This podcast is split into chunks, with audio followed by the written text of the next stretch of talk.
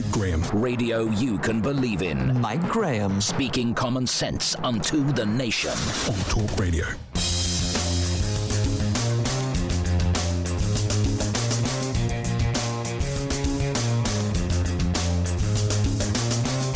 Good morning and welcome to the Independent Republic of Mike Graham, right here on the home of common sense and the world headquarters of the truth, the whole truth and nothing but the truth. It is, of course, Talk Radio. And we'll never tire of saying that, by the way, because there's plenty to talk about this morning. The week has started well, it would seem, with the release from quarantine of Novak Djokovic, the world's greatest tennis player. Finally, the Australian government, which has been acting in a very petulant manner, I'd have to say, has seen sense after effectively holding him hostage over the weekend. And I don't care what anybody says about whether or not he was being uh, put into a reasonably good hotel, uh, that he was being given a right amount of food, that he was all right, he was allowed to do any exercise he wanted to do. None of that, right? So, barring any major accidents, and one of those at the moment is that he may or may not have been arrested again. Hopefully, that's not the case. He should be playing in the Australian Open. And you know what? If it turns out that he doesn't play in the Australian Open as a result of something that the Australian government has done, I think he should sue the hell out of them, basically. Uh, and also, the WTA, uh, the World Tennis Authority, should take away from Australia the actual rights to be part of the Grand Slam family just say, sorry, you are no longer a major tournament. You are petty,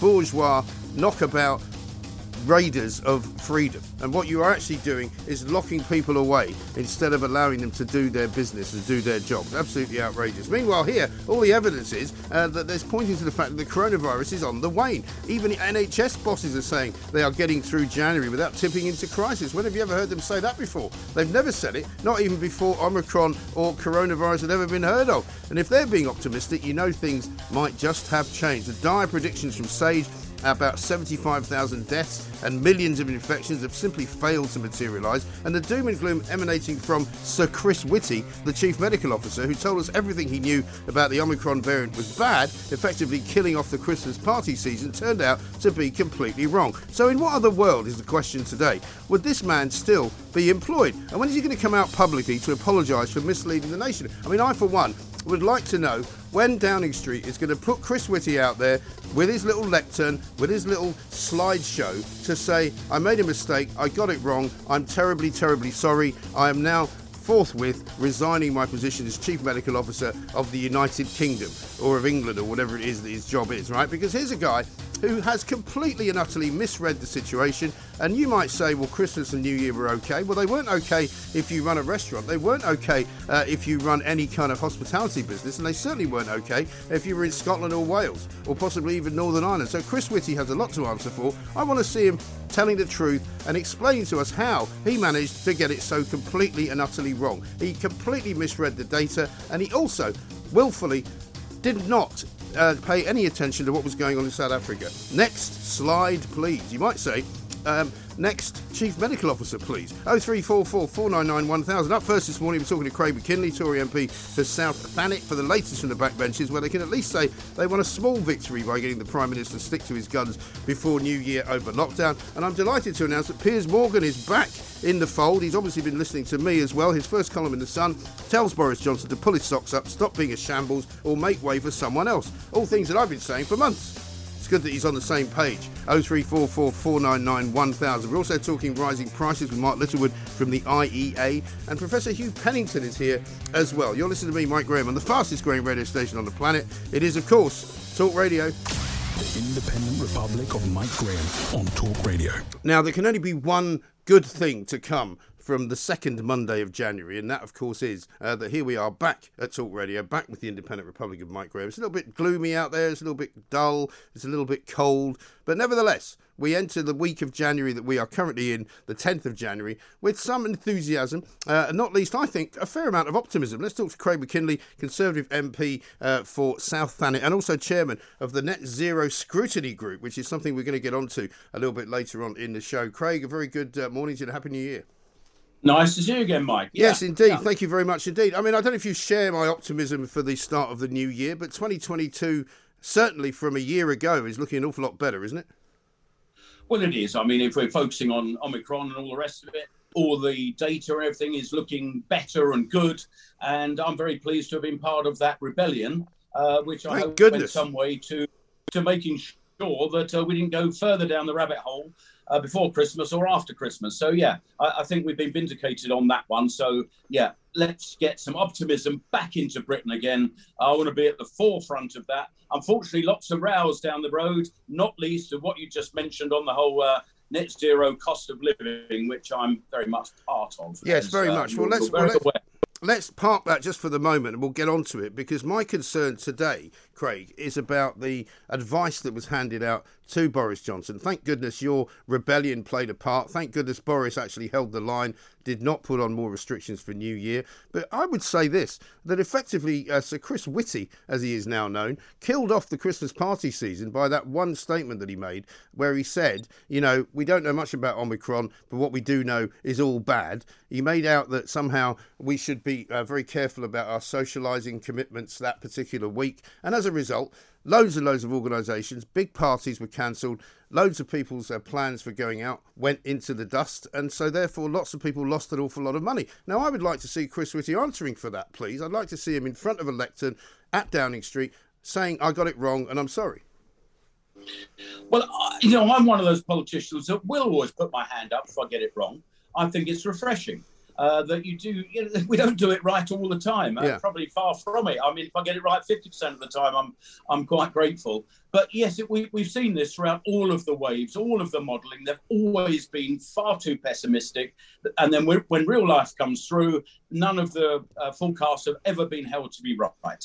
Uh, now, it's a little bit like being a, weather forecaster, one of the only jobs in the world you can get wrong on a daily basis and keep your job. Mm. But um, uh, you know, where, where, do we go from this? We we need better modelling. We need more going into the uh, the you know the, the grand spreadsheets or whatever they are, so that we get a bit of reality out of it. Now, you know, I, am I'm, I'm I'm not trying to defend the man. I, I I won't. But I mean, all the modelers have got it wrong. But we live now in a very precautionary principle world where you know the thoughts are if you're overcautious, you can't be criticised. Now, you know, from the government's point of view if they made a decision that was completely wrong, you and others and the whole media would be against them, saying, "Oh, well, you should have done this earlier."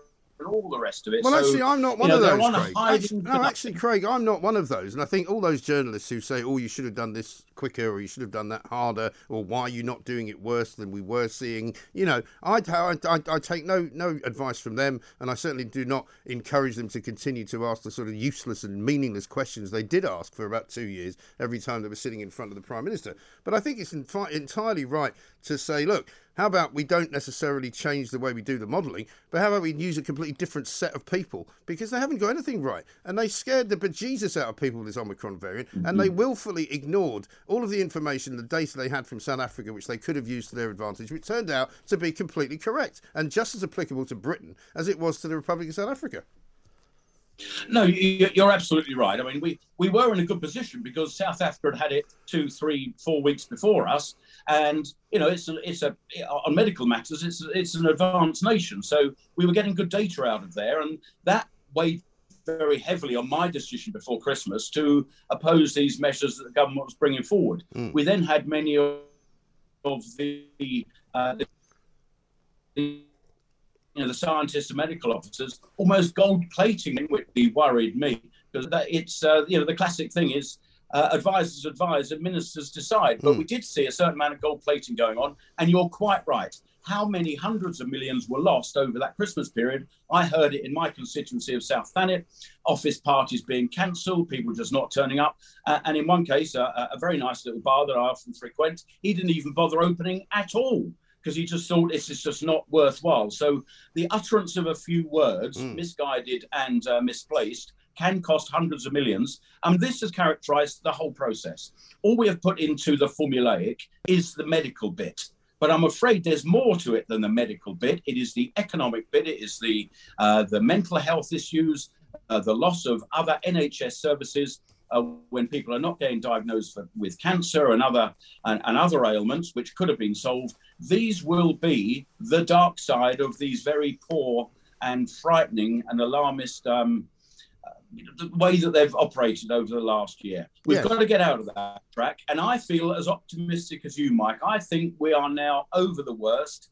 Uh, in many ways, I, I, mean, I had my lateral flow test this morning, uh, negative, but I think this this one's going to get us just as you know the common cold will get you and we've got to deal with this as a new norm and get on with life because it's not only this one. We've been perhaps fortunate with Omicron; it's fairly benign. But we have to ask ourselves a serious question. If something more serious happens, yet another variant, there's bound to be one, uh, they always happen. What are we going to do if it's more serious? Go back down the rabbit hole? We can't do that. No. we can't No, afford it. not. People No. think the health And that's where- that- children's education is being destroyed. Yeah, and this is what I mean, Craig. That you know, the one thing we do know uh, about what lockdowns cause is they cause untold misery. They cause um, wreckage of the National Health Service. They cause all manner of unemployment. They cause all manner of economic uh, hardship, and they cause actually the nation to become much more unhealthy, both physically and mentally.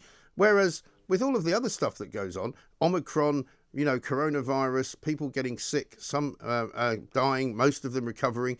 What we do know uh, is that the far bigger harm, it seems to me, is from the lockdown. Oh, I think now the, the, the, you know the scales are balanced elsewhere now.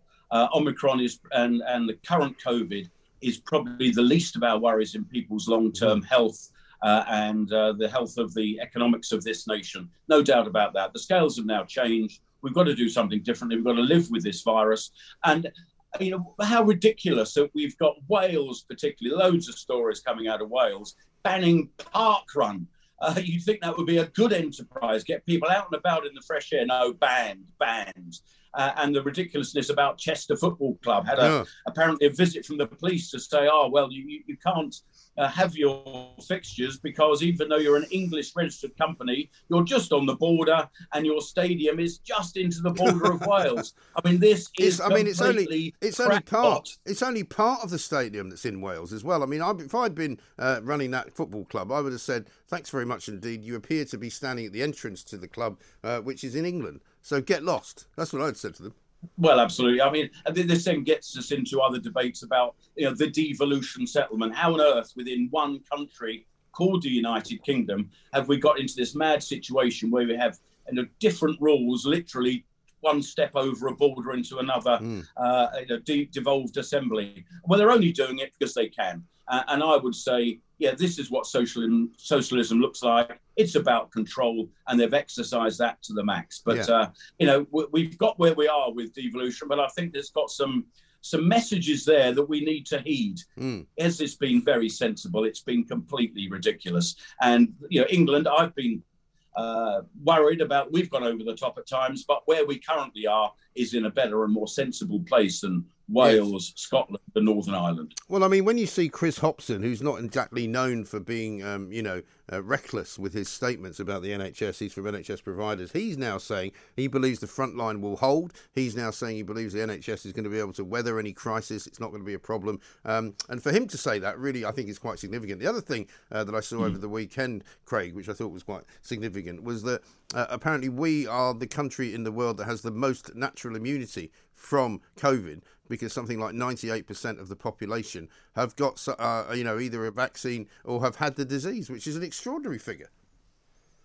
Well, it is. We've done very, very well. There's no doubt about it. Our vaccination roll out the booster program. It's all been very, very positive. Uh, and so we're in a different place from many other countries. And I think you're seeing that in some of the numbers around the world. Uh, many European, you know, friend, friendly nations are having uh, rates of infection that are far beyond ours because they have had more vaccine hesitancy. I know there's a debate raging uh, amongst some about vaccines. Let me- let me just- I'm a full proponent of them.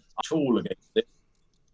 Craig, let me just stop Sorry, you there because Mike, we're, yeah. we're just we're I- just I- losing a bit of your signal there. Let's let's uh, just take a little break because we'll come back and talk about net zero. Um, Craig, of course, is with the Net Zero Scrutiny Group. He's one of those people like me uh, who is very uh, absolutely and utterly doubtful about what it is that net zero is going to do to benefit this country. We're seeing already massive energy price rises. We're seeing, and we're going to be talking about this later on with Mark Littlewood from the IEA, massive inflation prices going up by 10% in a year, which is absolutely untenable. People won't be able to afford it. People need some help, and we need to get from this government some assurance that the economy is not going to spiral out of control. This is Talk Radio. The Independent Republic of Mike Graham on Talk Radio. Uh, we're talking to Craig Mackinlay, Conservative MP for South Thanet. He's also chairman of the Net Zero Scrutiny Group. Craig, one of the things that keeps coming up uh, in polls about the Tory party and, and in my own sort of anecdotal research is that people say as long as Boris has this obsession with greenery and making everything more green and more expensive and, you know, saving the planet and all of that, it's moving further and further away from conservative traditional voting. Um, and a lot of people are saying we're not going to vote Tory if this is going to continue. Where are you on the whole net zero thing? Uh, in in the camp of extreme criticism, uh, Mike. I mean, I we all want to leave this planet in a better place than we found it. That would be all of us, each and every one of us. But on all of these new proposals to uh, get to net zero by 2050, I have got some very simple measures of, of which I will be judging them uh, and that is do they provide energy security? Do they provide affordability? Do are they practical? Does it not upset our lives so much it, it no longer becomes worth living? Uh, does it protect the vulnerable? And is there a better way? Mm. Now we're currently living through, in my view, some of those deficiencies of this net zero dash. We're almost behaving as if we're trying to get to net zero tomorrow, right. not 2050. And we're seeing, particularly in the rundown of our uh, domestic gas extraction, which is down 50% since the early 2000s. In 2001, we were actually exporting gas. Mm. You know, nice and useful for balance of payments, very good at deriving tax. No, we've slashed that by 50%, and we're now relying on imports. Now, the whole concept of giving billions of pounds and euros to Putin's Russia so he can have more money to develop weapons on our borders seems to me the geopolitics of the madhouse. Yes. When we have been gifted by dear Mother Earth a great gift, and that is a lot of gas in the UK, either in the North Sea or domestically through potential fracking. Now, we're seeing the effects of these uh, policies at the moment with what is just coming around the corner uh, on the 1st of April massive increases in our domestic fuel bills, uh, up to 51%, so it's reckoned. But it doesn't end there. Um, businesses are not uh, protected behind the energy price cap. They're paying the high energy prices right here, right now and that feeds into the price of everything you buy, transport, everything that we do in life. And we are, uh, you could argue that that is having a major effect on the uh, cost of living crisis and inflation. We can do very little about the here and now because we've had a, two decades of failure on energy policy. We've finally woken up to uh, what nuclear energy could do to us or for us, um, but we have to go further, in my view, for this interim energy. Let's treat gas as an interim energy. Uh, it's going to be with us for a generation. For heaven's sake, let's use our own first. Yes. Now, the government and no doubt, and the Labour Party, I know, are coming up with all sorts of mechanisms to think about how we can ameliorate this uh, cost of living problem that's going to land on the 1st of April. Now, yeah, you can cut that cake whichever way you like. Uh, it'll all cost the taxpayer, fundamentally, at the end of the day, money. Uh, I'm in favour of, of, cutting VAT which also was going to be a, a Brexit dividend, if you remember, back mm. in 2016 on the Vote Leave campaign uh, that I certainly espoused.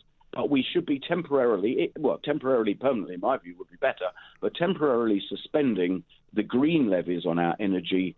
And let's look in the medium term to our own energy security, getting rid of price volatility, getting more storage, and that means domestic production. That isn't rocket science.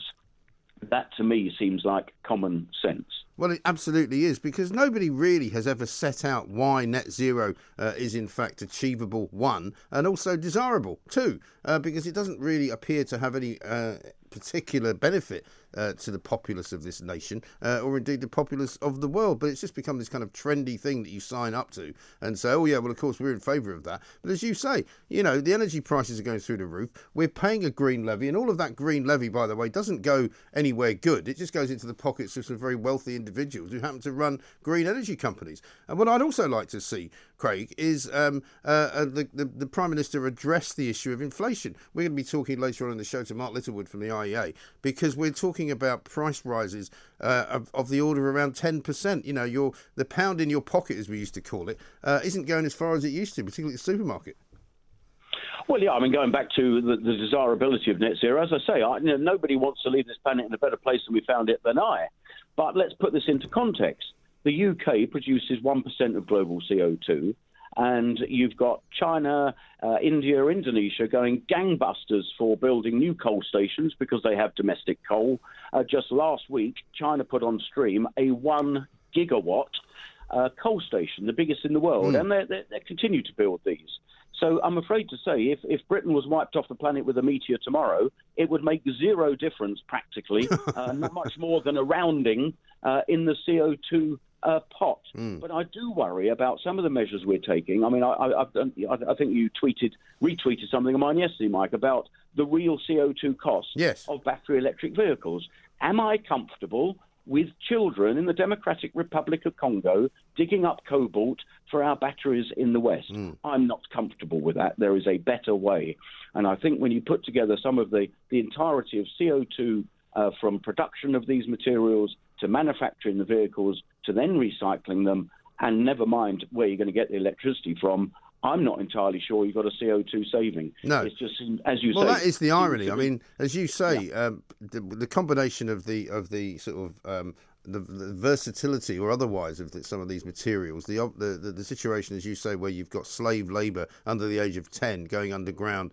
Becoming poisoned by, by chemicals in order to bring these things to the surface, so that very rich people in the West can drive around a Tesla and park it somewhere near Clapham Common. I think it's quite odious. It's quite disgusting, actually. You think some of these um, woke types who uh, go on about the Green Brigade and how the climate needs to be saved at all costs would care about that, but they don't seem to. Uh, no, I, I don't know quite how we've got ourselves into this situation. Um, I mean, 2050, wh- wh- where'd that figure come from? Why not 2040, 2060, 2070? It seems to me that India and China are more looking at 2070. I'm sure that's a, a manana date that will never come, if you if you want my, my honest opinion about it. But we need a different way because we cannot have inbuilt high energy costs for the UK. That's bad for our you know domestic people paying more than other people in the world, but it's particularly bad for our high energy intensive businesses who will simply offshore and those jobs will go with it. Yeah. Surely better to keep them onshore and to keep the jobs and the tax flowing, which uh, we, you know we'll, we'll want and need to keep public services going. But we, we seem to be going down a very, very strange path, and uh, I and others are trying to get this government back on track Yes. to some common sense uh, and conservative values, because conservative values can win, will win, and I want to be in post for a long time to come yet. Well, that was going to be my final question, Craig. How confident are you that the Prime Minister at least has looked, if at nothing else, his popularity rating and has seen that by far and away the best way to get it back and to get it above Keir Starmer's is to be more conservative, to be more traditional, to be more uh, commonsensical, if you like, and to do the kinds of things that you and your colleagues are urging him to do? Well, I, I think polls are very powerful persuaders on, on prime ministers. They always have been.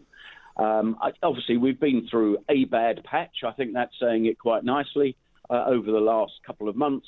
Uh, I won't go into all the details of them, but there's been a few events that have been you know, negative in people's perception of uh, the Conservative Party.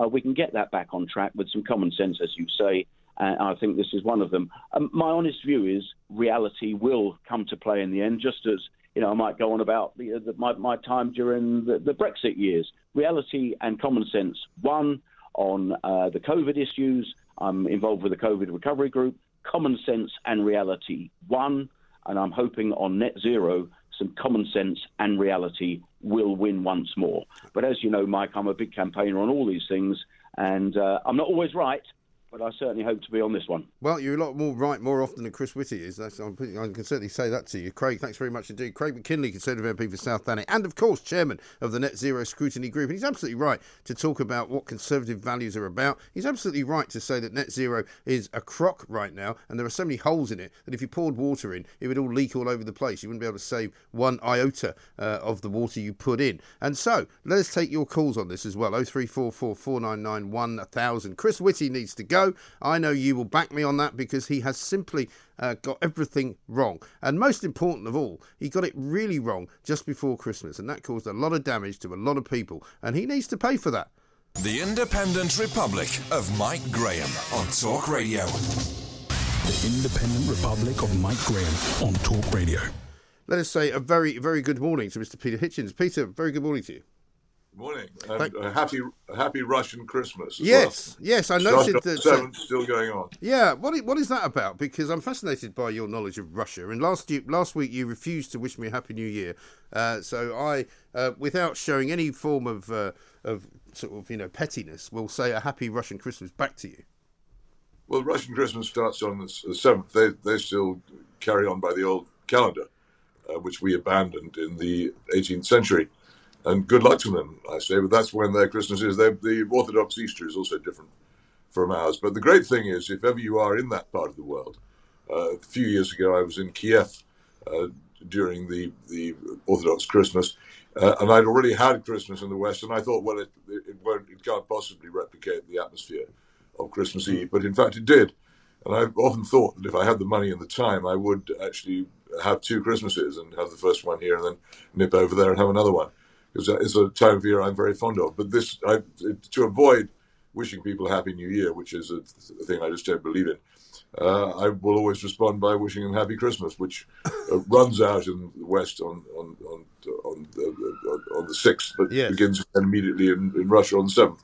So happy Christmas to you, anyway, whichever one you like. Thank you very much indeed. Let us talk first of all about the state of play, um, because I was sort of musing over the course of the weekend where I was lots of pieces being written about how badly wrong Sage got it, how all of their doomsday predictions didn't come true.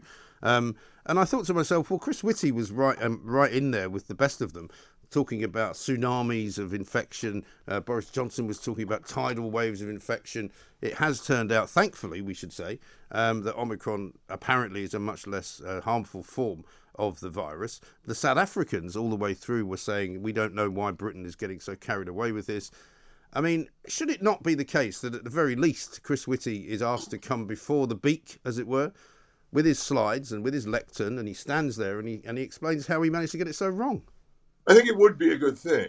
I think a lot of people have distinguished themselves by exaggeration in the past couple of years, and their exaggerations have cost the country a great deal mm. uh, in terms of, uh, uh, amongst other things, missed medical treatment for non-COVID illnesses. Mm. And I, I, really would like to see some sort of admission that this has been overdone, and this, uh, this in particular, has so swiftly proved uh, to, to, to, be mistaken exaggeration that the sooner people put it right, the better. And people do make mistakes. I'm not in, not generally in favour of, of, demanding that people be removed from their posts or stuff like that. People do make mistakes, and the, the, the, the way in which they then distinguish themselves is by saying, "Well, look, yes, I'm sorry, I was wrong, mm. uh, and I will try not to do it again."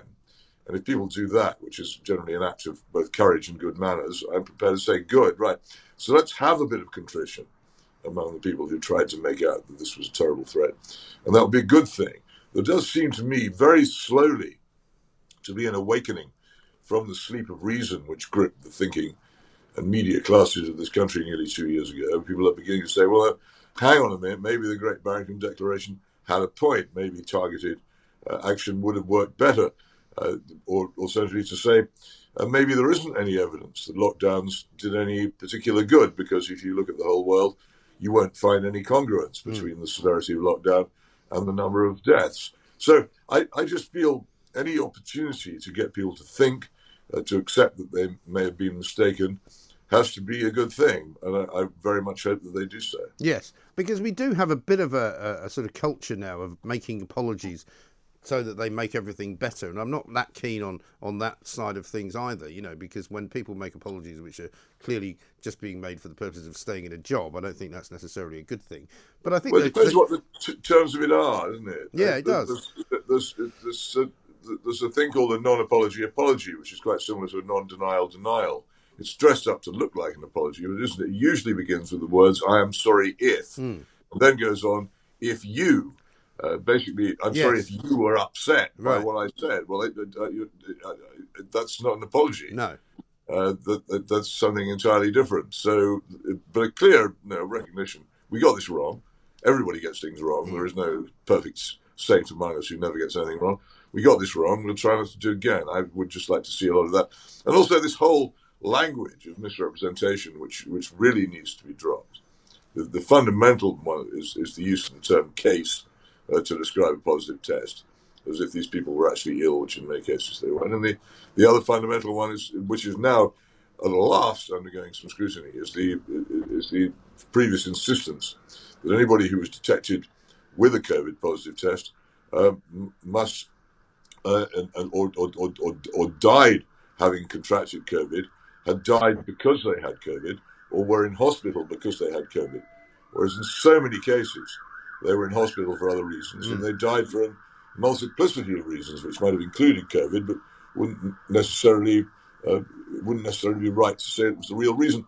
This kind of, of, of, of frankly, uh, confusing the public with with things presented as if they were clear facts when they're actually much more complicated has to come to an end uh, for us to get back to some sense. And the whole obsession with testing uh, that that has that has gripped us now for two years. If you search for people uh, who test positive for COVID, you'll get them. If you don't search, you won't. What previous civilization has gone around spending billions in public money looking for people who are technically ill but actually aren't? If they're ill, they can say so. They Yeah. can tell their doctors. And is there, do you think, a sort of philosophy behind all of this? Because I was talking to Sir Hugh Pennington, who's one of the relatively sensible professors up in Aberdeen, um, about this whole situation. And he said, well, of course, you know, the government's job and the NHS's job is to try and prevent those deaths which are preventable.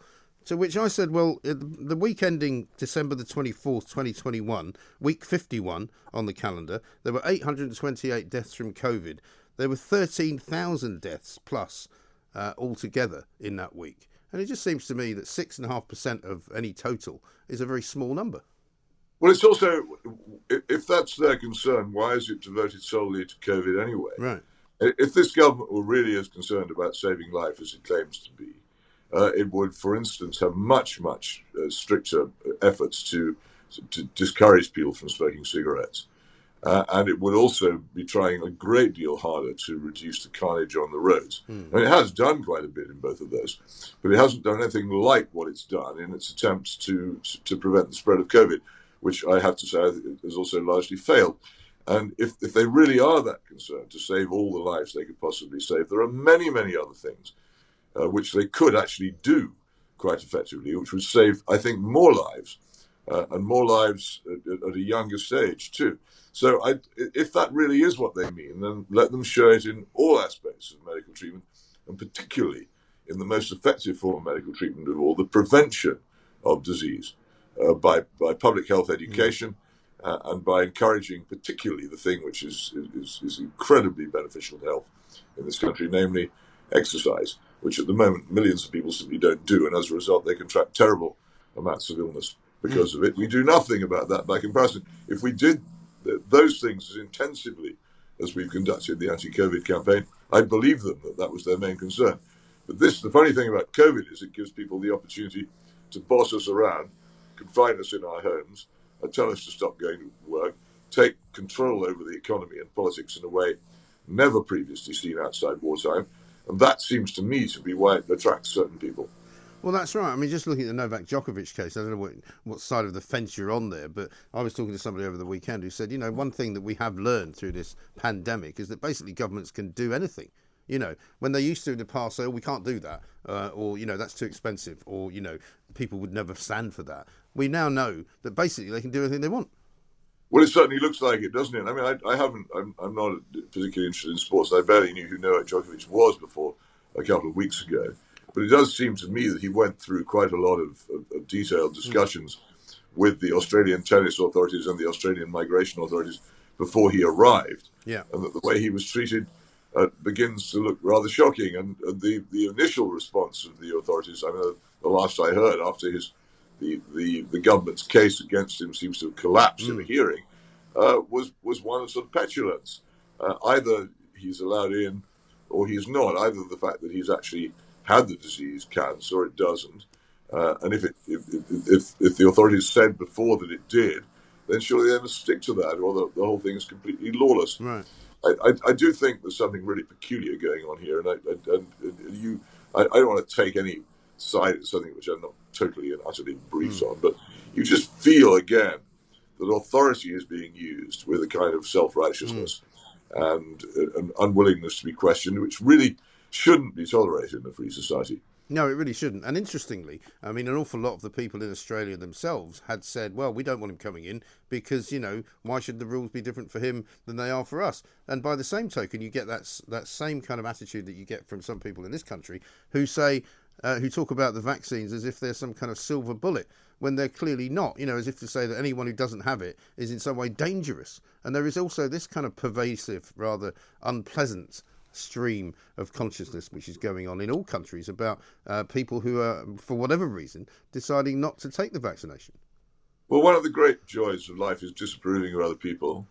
and you can you can generally get a, a, pretty good following by encouraging others to disapprove of other people. And one of the other great joys of life is telling people they're wrong, and this seems to combine here into a wonderful streak of new style Puritanism, where millions of people can look down on their neighbours for not having done the right thing. Yeah and tell them that they're wrong. So you can see why it catches on, can you? Well, I suppose so, but it's unpleasant, and I wish it wouldn't. Well, it's very unpleasant, but but there it is. It's, mm. it's it, it, it is it is a, a it, what people don't admit to a lot of the things they enjoy. Mm. But disapproving of other people is something people enjoy a lot. Yes.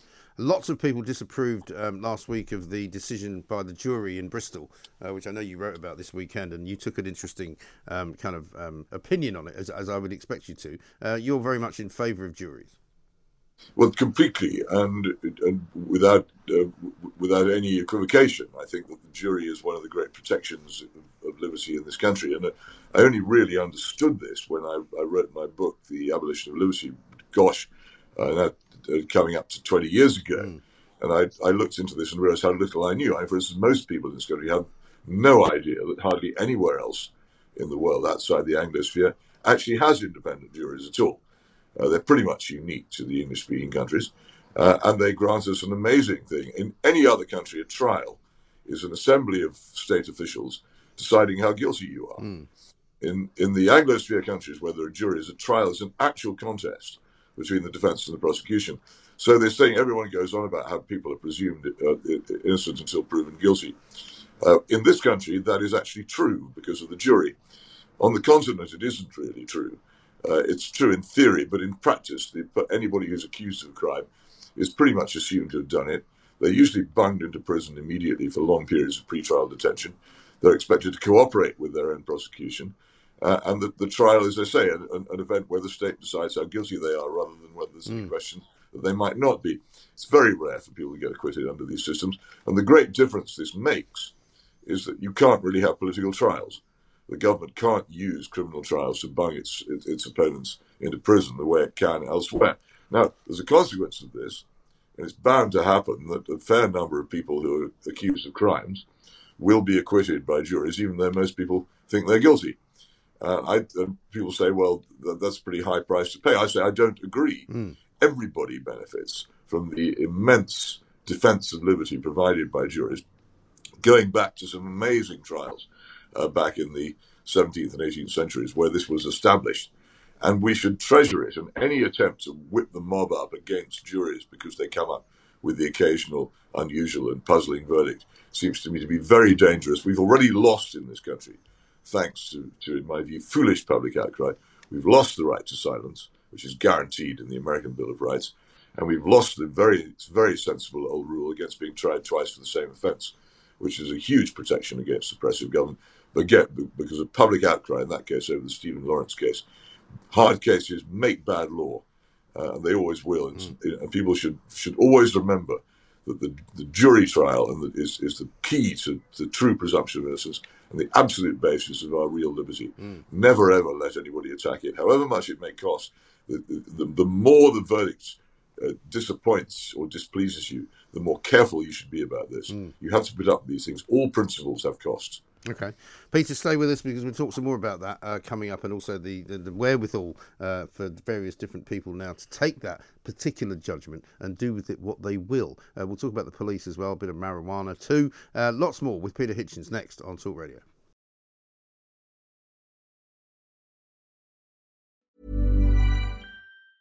A lot can happen in three years, like a chatbot may be your new best friend. But what won't change? Needing health insurance. United Healthcare Tri Term Medical Plans, underwritten by Golden Rule Insurance Company, offer flexible, budget friendly coverage that lasts nearly three years in some states. Learn more at uh1.com. It's that time of the year. Your vacation is coming up. You can already hear the beach waves, feel the warm breeze, relax, and think about work. You really, really want it all to work out while you're away. Monday.com gives you and the team that peace of mind. When all work is on one platform and everyone's in sync, things just flow wherever you are. Tap the banner to go to Monday.com.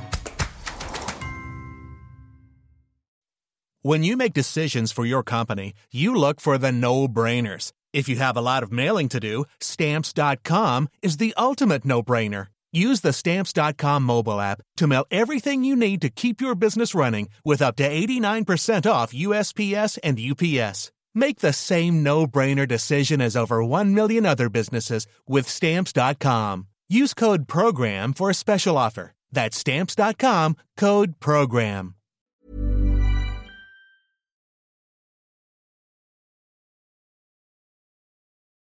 The Independent Republic of Mike Graham on Talk Radio. And we're talking to Peter Hitchens as well. Uh, we were just talking about the jury uh, trial. The, the, the, misgiving I have, I suppose, about this particular case, Peter, is that there will be people, and we've already had one case with Extinction Rebellion where a judge actually um, found some um, some Extinction Rebellion vandals guilty, but then proceeded to let them off on the grounds that they had a good cause. Similarly, there will be others now who will see both the Bristol case and the Extinction Rebellion case and go, well, if I have a good cause, then presumably I can just break the law and get away with it. Well, they shouldn't bank on that uh, because the jury may not accept their claim. Mm. Uh, this this decision set no precedent, and it, it was a particular one. And the, the, there's a lot of interesting discussion among lawyers about what the judge said to the jury in particular aspects of yeah. it. But I remind myself in the middle of all this uh, again that when the Soviet Union was falling, I rejoiced at the tearing down of statues of Lenin and uh, Felix Dzerzhinsky and all kinds of other thugs and, and, and horrible people. Mm. Uh, and I can quite see that uh, the, the, the, tearing down of statues is a, is, is, a thing which, which will sometimes happen, reflecting various changes of opinion. I, I don't, so it, I find it also hard. I, I don't see why I should be corralled into the position of saying how much I regret that the statue of a, of a rather nasty slave owner was pulled down. I think conservatives should be wary of, of, of rushing to the defence of these graven images anyway. What do I care? Again, if, if, I live in Oxford, if a statue of Cecil Rhodes, who was a sort of pirate, uh, is, is, is taken down, it isn't a big deal to me. Uh, I would rather these things were taken down by agreement, but it, it's a thing into, into which conservatives sh- shouldn't be trapped because really, why should we? I, I don't approve of slavery.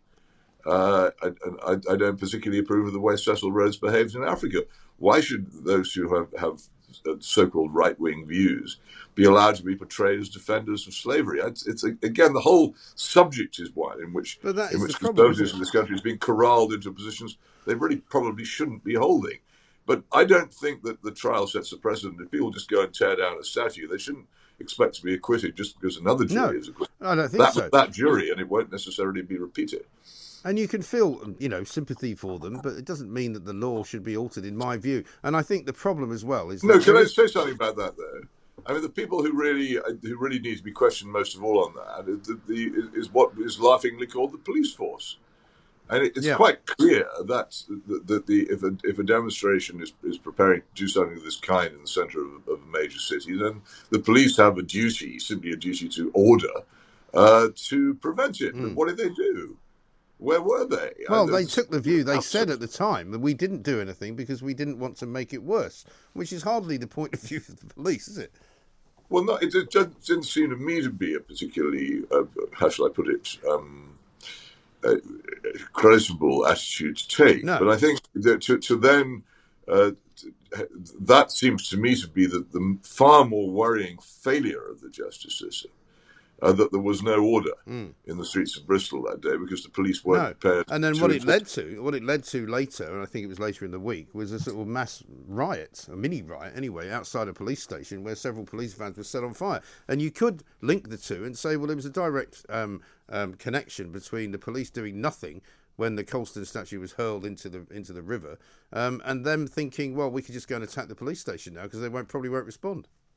Well, who knows? I, I, I, my general view is that the police in this country. I used to join in with the, the, the mantra that you know, there were lots of nice people in the police, which undoubtedly there are. I mean, there, there are plenty of nice men and women in the police uh, who, who you'd like to meet, but uh, and that, that a lot of them still did a good job. But I, I've given up on the latter. However nice you are in the police, that the nature of the organisation prevents you from doing a good job now. My belief is that the, the we should train a new, proper, local, uh, responsive police force is dedicated to enforcing the law.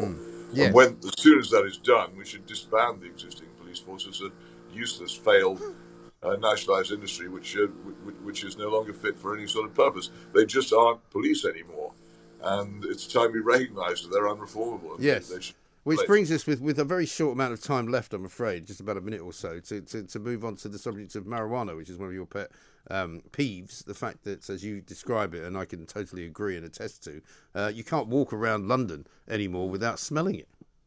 not just London either. No, yeah. But it's it, it, but the thing, what is the great thing is that I think after after what feels like about 300 years of saying to people, look, uh, there is no war on drugs. The law hasn't been enforced. So don't don't say that the the current situation is a result of a failed war on drugs because there hasn't been one. And the other point, this is the worst possible moment to be legalizing a drug against which the evidence is piling up that it's closely linked. Its use is closely linked with severe mental illness. And the great joy I'm having is to see the Times newspaper, which has previously been among the liberal voices on this, increasingly giving coverage to this stuff, which otherwise I've been shouting into, the, into empty hmm. space for year after year after year without any help or response at all. I do think it's possible that, that both public opinion and media opinion are beginning to turn because so many people are experiencing in their own families the catastrophic consequences of marijuana use, particularly by the young. And it is being used by very young people these days, I'm sorry to say. Hmm. Well, it is very much uh, universally available. That seems to be the trouble. But Peter, we're out of time, so thank you very much indeed. Once more, we'll talk to you same time next week. Peter Hitchens from the Mail on Sunday there, uh, talking an awful lot of sense on some subjects. Uh, you can't always agree. You don't have to always agree. The point about talk radio is, is that you don't have to all be singing from the same hymn sheet. There are many hymn sheets, and there are many hymns, and there are many opportunities for you to tell us what you think. The Independent Republic of Mike Graham on Talk Radio. Now, I don't know if, like me, you've noticed the price rising uh, of almost everything that you now do. I mean, I went and filled, I think I said this last week, I went and filled up my car with petrol the other day, um, and it cost about 75 quid when it used to cost about 60. And that is rather a big increase. I mean, that is 25% of an increase in the cost of fuel uh, from literally a few weeks ago. Let's talk to Mark Littlewood, Director General of the Institute of Economic Affairs, uh, and find out what he makes of it all. Mark, a very good uh, afternoon to you. Happy New Year. Happy New Year, Mike. Good to be with you. Good Yes, good with for you to be here with us as well. I mean, there seems to be kind of unbridled, crazy price gouging going on. I mean, I don't know why suddenly everything has gone up. We keep hearing, you know, various stories about, well, it's a much more expensive world now. Containers are costing more money to bring across uh, from China, and everything uh, basically has gone up in price. But is there actually another reason? Why is everything going up in price? There are quite a few reasons, Mike, and it's a little difficult to disentangle them all.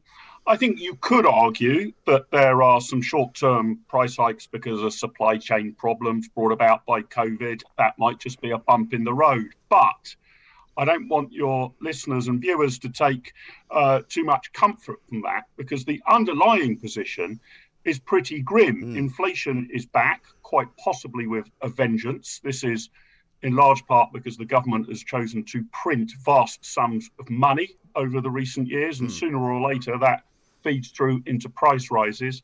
But Mike, you were mentioning fuel going up, general cost of living going up. The, the big reason behind this is government action and intervention and taxes, which are extraordinarily high. Yeah. Uh, not just on energy bills, but uh, we've now had three years of the sugar tax, for example. Uh, alcohol, cigarettes taxed extraordinarily highly. The squeeze on the cost of living for your average household is first and foremost the cost that the government is imposing upon you. And we now have a total tax take in the UK that is the highest it's been since the Clem Attlee socialist government in the immediate aftermath of World Yeah. War II. When they were when they were putting the when they were putting the NHS together. Yeah, exactly right. Extraordinary that a so-called conservative government is taxing us at almost exactly the same rate as Clem Attlee's post-war socialist government. It really is extraordinary. And my big worry here is that too often um, people are pointing their finger at the private sector. Like you mentioned, I know fuel, but let's look at domestic energy, say. I mean, you've said that's going to go up. It is going to rise quite substantially this year. Well, it seems to be blaming the energy companies is what politicians want to do. But but how about conjuring with this statistic? If you look at the average household energy bill, the amount of that bill that the companies are taking in profit is a mere tenth, ten percent of what the government's taking in taxes and Yeah. levies. So if your bill's high, you want 10 times as much blame on the government as you do on the profiteering companies. So I think the government's now got to seriously reset. I've got a very uh, simple two pronged strategy. One, stop doing stupid things that increase the cost of living, like sugar taxes and levies like that. Two, look at ways you can actually bring prices down. Uh, we are now Brexit Britain. We can not only strike free trade deals with the rest of the world, but we are now in control of our own tariff mm. schedule.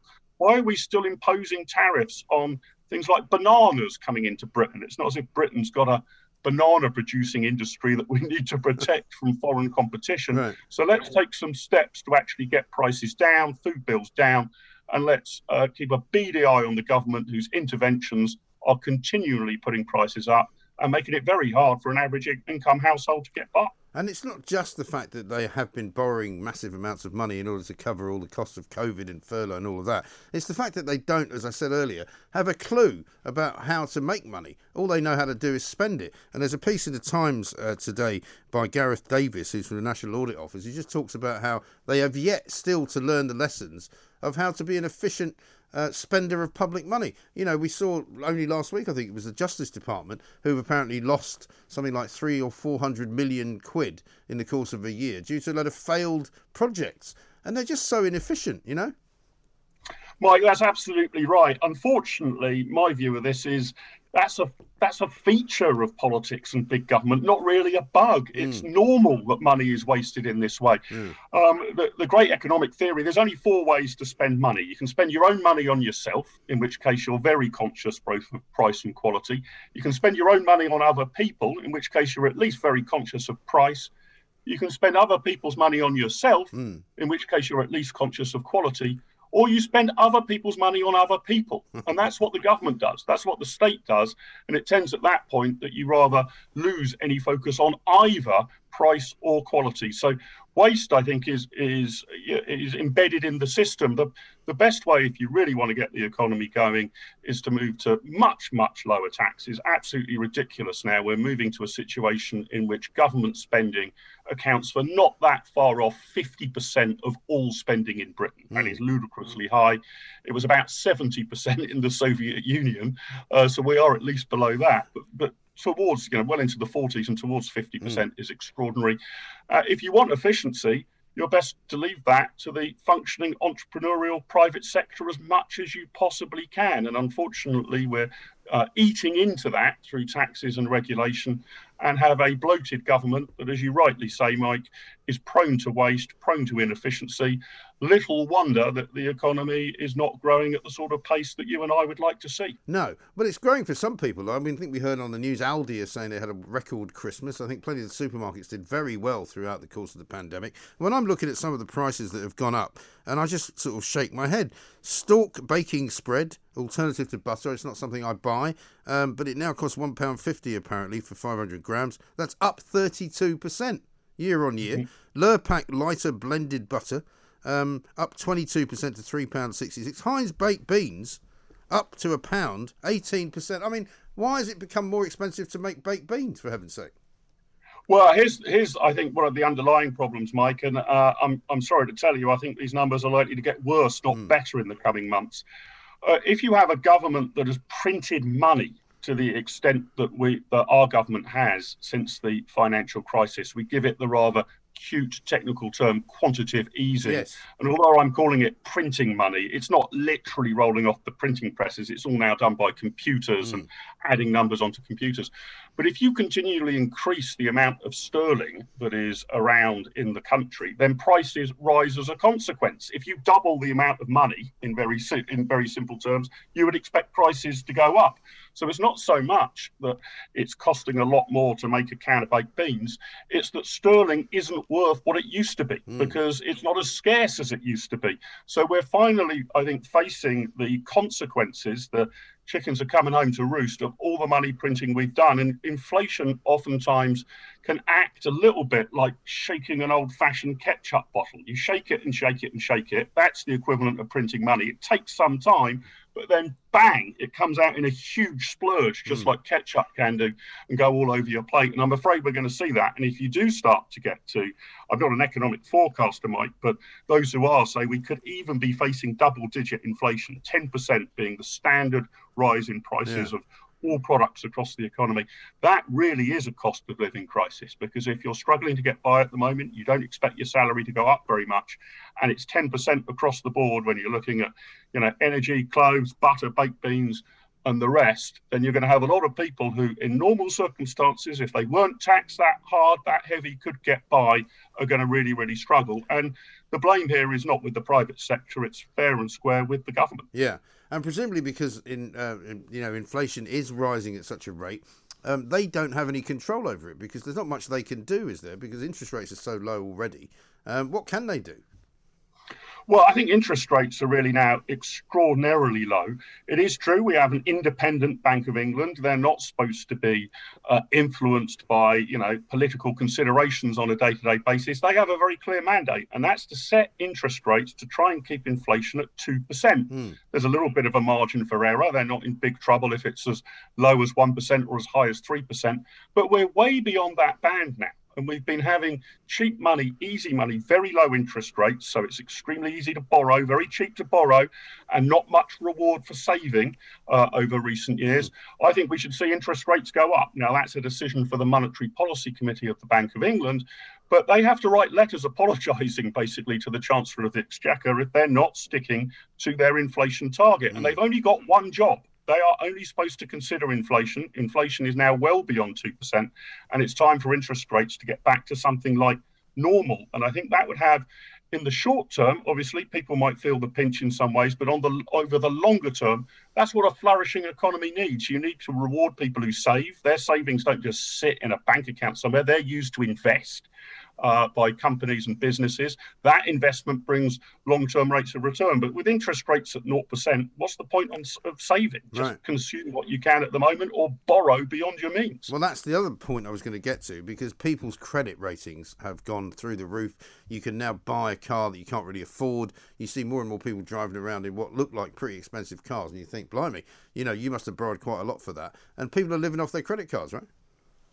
Yeah, that, that is a big problem, Mike. Uh, I mean, we one, I mean, talk about a very small silver lining on the cloud, but of course, over the course of lockdown, people have managed to save more money mm. because we've been legally prohibited from doing things that we would usually spend money on. But you're quite right, that's a problem. But again, it's what you'd expect to happen if interest rates are so ridiculously low. I mean, as a very rough rule of thumb, you'd expect interest rates to typically be, I don't know, maybe about 2% higher than inflation. So if inflation right. was 5%, maybe interest rates should be 7%. And if interest rates were anywhere close to that normal level, well, it wouldn't be so easy and cheap to buy a flash new car on tick. I mean, at the moment, it is cheap to do that because interest rates are so ridiculously artificially low. We can't get back to normal interest rates in one fell swoop, but I think we should be looking to get back there slowly and steadily over the next two years. That would be a good corrector for the economy. It brings, I think, much more rationality into the economy. It means you get much more sensible investment and savings decisions than we're seeing at the moment. And while that's not the silver bullet to make sure that long term growth is established, it's a kind of bronze bullet. And the sooner we can get there, the better. And is this affecting every country in Western Europe, would you say, at this point in time? I mean, my understanding is their energy costs are certainly less than ours, uh, but I don't know what else is going on there. Yeah, it, it is pretty much a Western world problem. It's it's right to say it's not uh, exclusively uh, a UK problem. The United States of America, in particular, facing very very similar problems to the UK. Right. Uh, and again, uh, their government has undertaken the same, in my view, fairly reckless public policies, printing vast numbers of dollars. Mm. Uh, I think I was told that half of all dollars ever printed in the history of the United States have been printed in the last seven years. That's absolutely extraordinary mm. and highly, highly inflationary. So you've got very high inflation in America. Uh, the highest for generations. Same much applies in, in Europe as a whole. Yeah, there are differences in each case, but you know what, Mike? The problem is across Western Europe and the Western world as a whole, including the UK, nearly all governments have made the same mistakes. Mm. They've taxed heavily, they've regulated heavily, and then they're surprised that the economy doesn't grow in the way that they would like, and they bail themselves out by printing money, making the problem worse. So the problems are the same everywhere because pretty much most Western governments have, have approached public policy in the same pretty stupid fashion. And Jacob Rees-Mogg has called last week for uh, Rishi Sunak to, to reconsider that 1.25 uh, percent national insurance rise. If they don't, I mean, and we know that they've said that it's for the NHS, but we clearly wouldn't expect them to spend it anywhere near the NHS. It will just sort of go into the black hole that is the Treasury, right?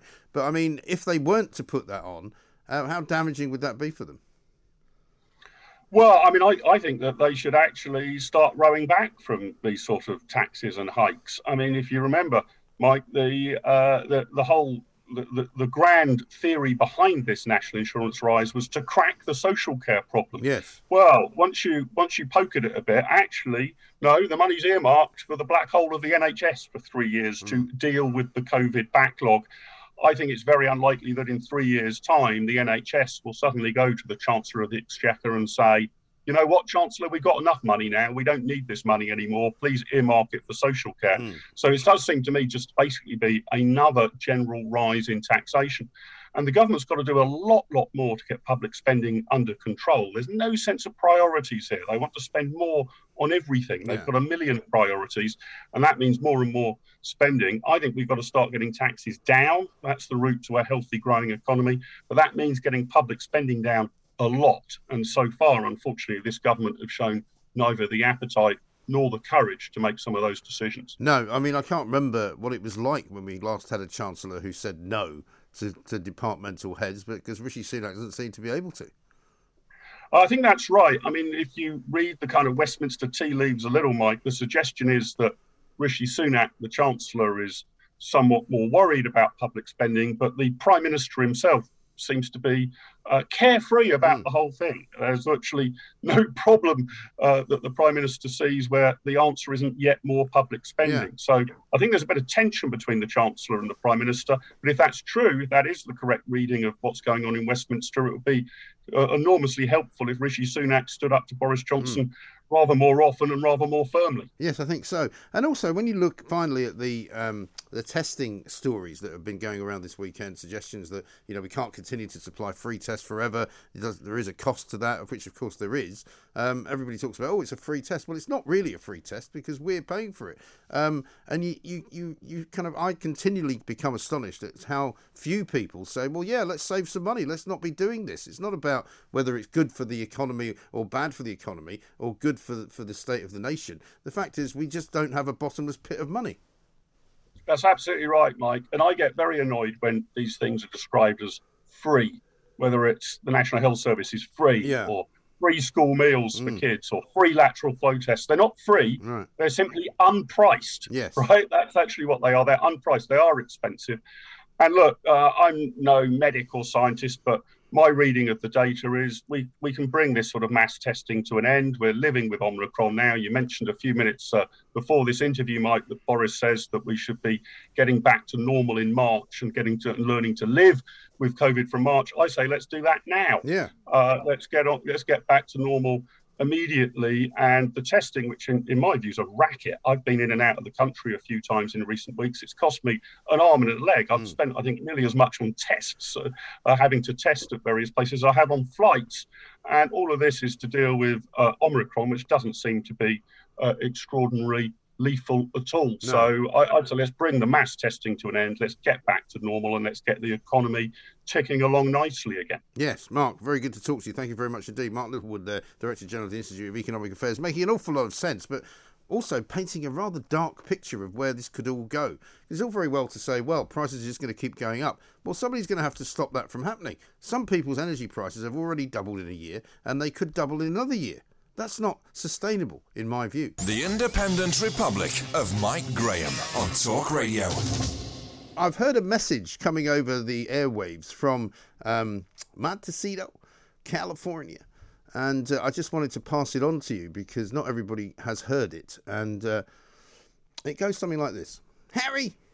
Harry! What's going on, Harry? Have you seen those pictures? Have you seen them? Huh? Have you seen the pictures of Kate? Huh? What pictures are they? Yeah, the pictures of Kate. She's 40. She looks fabulous. Fabulous at 40. I don't know why they're doing it to me. Why are they doing it? What do you mean? Well, why are they making me look so stupid? Because I'm not fabulous at 40. Why haven't they done pictures of me being fabulous at 40? Oh, well, uh, are you 40? I'm not 40 yet, but I haven't got any hair. Come on, Harry. Harry, fix it for me. You can bet your bottom dollar, I would say, by any stretch of the imagination, that sometime this week, um, Her Majesty Meghan Markle will, of course, come out with some kind of great picture of herself, and maybe with Archie. Don't forget, by the way, that many people have now made more money for charity than uh, Meghan and Harry put together. You can find them all over the place. They've only raised 50 grand for the Archewell Foundation. So let me tell you, there is lots and lots of pre publicity coming uh, because what you're going to see is you're going to see Meghan and Harry not being very happy about the fact that Kate Middleton looks absolutely fabulous. She is, of course, um, the wife of Prince William, who is one of the heirs to the throne. And you'd have to say that if you were sitting there in California wondering what to do next, you'd be absolutely spitting feathers, which is no doubt what they'll be doing, by saying, Why? Isn't it me? Why on earth is it not me? Talk radio across the UK, online, on DAB, and on your smart speaker. The Independent Republic of Mike Graham on Talk Radio. If you enjoyed that, be sure to catch the whole show 10 till 1, Monday to Friday on Talk Radio via DAB, online, or via the Talk Radio app. And if you have an opinion on the stories we cover, we'd love to hear from you. Call us on 0344 499 1000 or tweet at Talk Radio during the show to have your say. Mid morning with Mike Graham. Talk Radio. Hi, I'm Daniel, founder of Pretty Litter. Did you know cats tend to hide symptoms of sickness and pain? I learned this the hard way after losing my cat, Gingy. So I created Pretty Litter, a health monitoring litter that helps detect early signs of illness by changing colors, saving you money and potentially your cat's life. Pretty Litter is veterinarian developed, and it's the easiest way to keep tabs on your fur baby's health right at home. Go to prettylitter.com and use code ACAST for 20% off your first order and a free cat toy. Terms and conditions apply. See site for details.